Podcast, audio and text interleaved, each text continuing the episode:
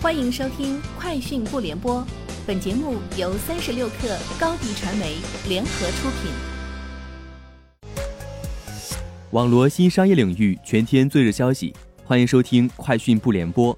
今天是二零二一年三月十七号。近日，华为技术有限公司申请注册 P 五十、P 六十、P 七十、P 八十、P 九十、P 一百等商标。国际分类为涉科学仪器、运输工具，商标状态为商标申请中。过去一年，字节跳动至少出手投资了七个新消费品牌。二零二一年初，四个新消费项目获得字节投资，包括扫地机器人品牌云鲸、李子柒所在公司微念科技、口腔护理品牌参半、低卡气泡酒品牌空卡。二零二零年，连锁火锅超市懒熊火锅。健康即食品牌鲨鱼菲特和新式茶饮品牌因味茶也获得了字节的投资。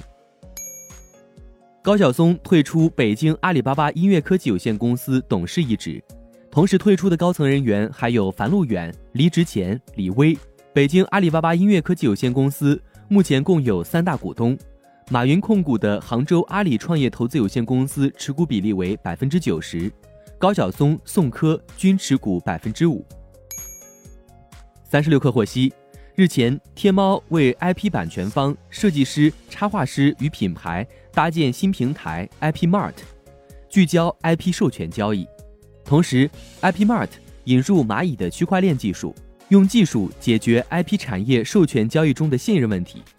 IP Mart 由 IP 版权中心、IP 合约中心、IP 生态联盟和 IP 营运中心组成，为商家提供智能化的运营工具。包括选择 IP、授权交易、产品开发和上市营销等环节。最新研报指出，二零二一年全球智能手机出货量将同比反弹百分之六点五，达到十三点八亿部。智能手机分析师表示，二零二一年我们相信小米将超越华为，成为全球第三大智能手机厂商。小米在印度和俄罗斯市场表现良好。在中欧、东欧和西欧的势头也很强劲。携程今天发布二零二一年清明节预测报告，数据显示，截至二零二一年三月十六号，通过携程平台预订清明节假期的景区门票的人次已经恢复至二零一九年同期水平。预订景区门票的人次与二零一九年相比有百分之十左右的小幅增长。预计今年清明节出游人次将达到一亿人次。近期报名私家团的人数与二零一九年清明节同期相比增长百分之二百六，其中报名四天以上私家团的人数占比七成。TikTok 直播电商计划在四月十三号于印度尼西亚上线，这一天也是伊斯兰教为期一个月的斋月起始之日。当地时间三月九号，TikTok 直播电商在印尼完成第一次测试。这次直播同时在线人数最高峰时突破一万人。当地一位 MCN 负责人表示，作为第一场，流量不错，但暴露了不少问题，尤其是支付功能使用不顺畅，主流的 Grab Pay 和 OVO 都不支持，只能用银行转账和 Dana。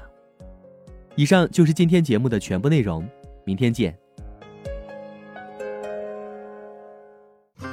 高迪传媒。为广大企业个人提供微信视频号代运营服务，商务合作请关注微信公众号“高迪传媒”。